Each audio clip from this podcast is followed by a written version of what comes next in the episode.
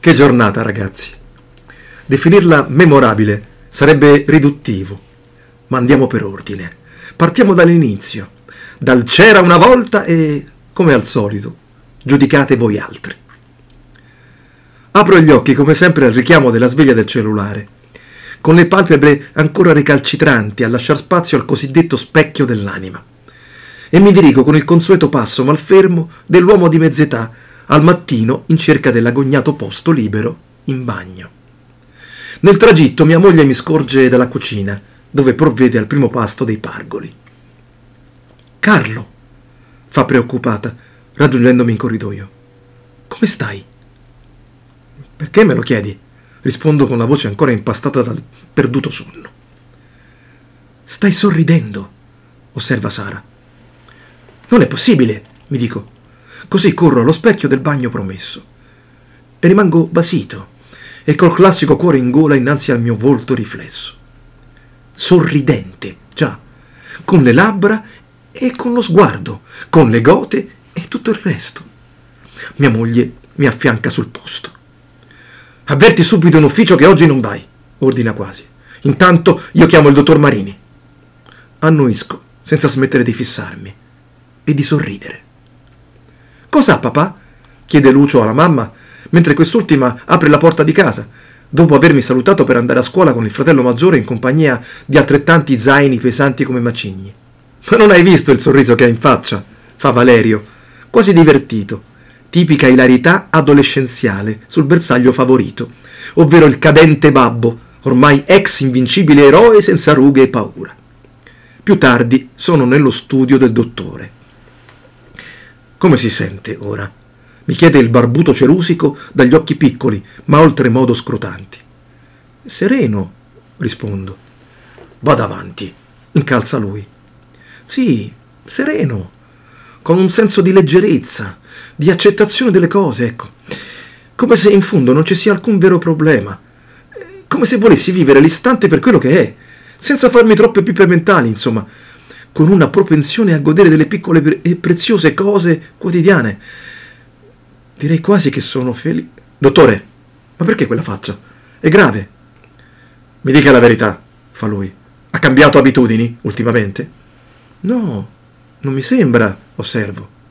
E così parte con le domande di rito, che conosco ormai a memoria.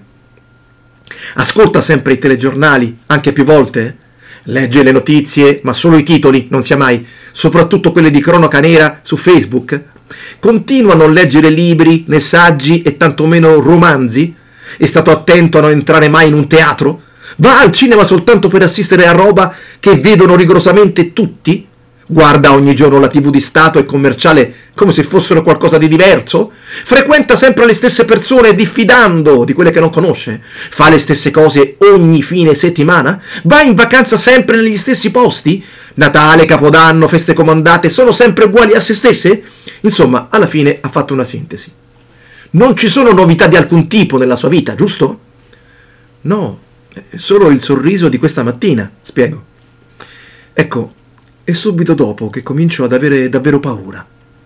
Il dottore mi parla di pericolose operazioni all'estero, farmaci debilitanti e mortificanti, costose sedute e incontri quotidiani, possibili trapianti, innesti, fanghi e punture, diete disgustose e privazioni inaudite e altri terribili scenari che non sto qui a citare per non inquietare anche voi. Ma eh, se il sorriso sparisse da solo, come è venuto? chiedo speranzoso. Sarebbe auspicabile. Si limita a osservare il mio medico. Così torno a casa a dir poco provato dallo sconforto. Una volta all'interno dell'appartamento mi rannicchio in terra in posizione fetale. Voglio piangere, ma non ci riesco. Anzi, più ci provo e altrettanto mi viene da sorridere. Trascorro la giornata cercando il solito rimedio, seguendo le suddette indicazioni del dottore, cioè passando le ore con i TG, leggendo i giornali e su internet i più terrorizzanti tra titoli e sottotitoli. Guardo le trasmissioni angoscianti e il talk show fomentatori di odio e paura. Quindi, dopo l'ennesima volta che verifico l'immancabile presenza del sorriso nello specchio, esco di casa e prendo a passeggiare senza meta, finché camminando lungo il fiume ne trovo uno. Uno di quei pazzi, sapete, quelli che stanno immobili per strada, magari col cappello sempre vuoto, perché tanto non si ferma nessuno a dargli qualcosa. Lui mi guarda perché deve aver visto il mio sorriso. Mi imita. Faccio per andarmene e lui mi mostra l'opposto disegno delle labbra, tristi e affrante. Caspita, mi ha rivelato il segreto, mi ha insegnato come fare. Dopo aver guardato in giro che non ci fossero occhi indiscreti, non gli do una moneta, ma tutto quello che ho nel portafogli e gli stringo la mano con immensa gratitudine. Quando mia moglie torna da lavoro e i ragazzi da scuola, vedendomi sul divano con il telecomando in mano e la solita faccia spenta, si rassicurano e tutto torna alla normalità. Ho imparato a nascondere la gioia, tutto qui. Ed è in quel momento che ha iniziato a tormentarmi una domanda che ancora oggi mi accompagna in ogni istante della mia vita. E se non fossi l'unico a celare il proprio sorriso nel cuore?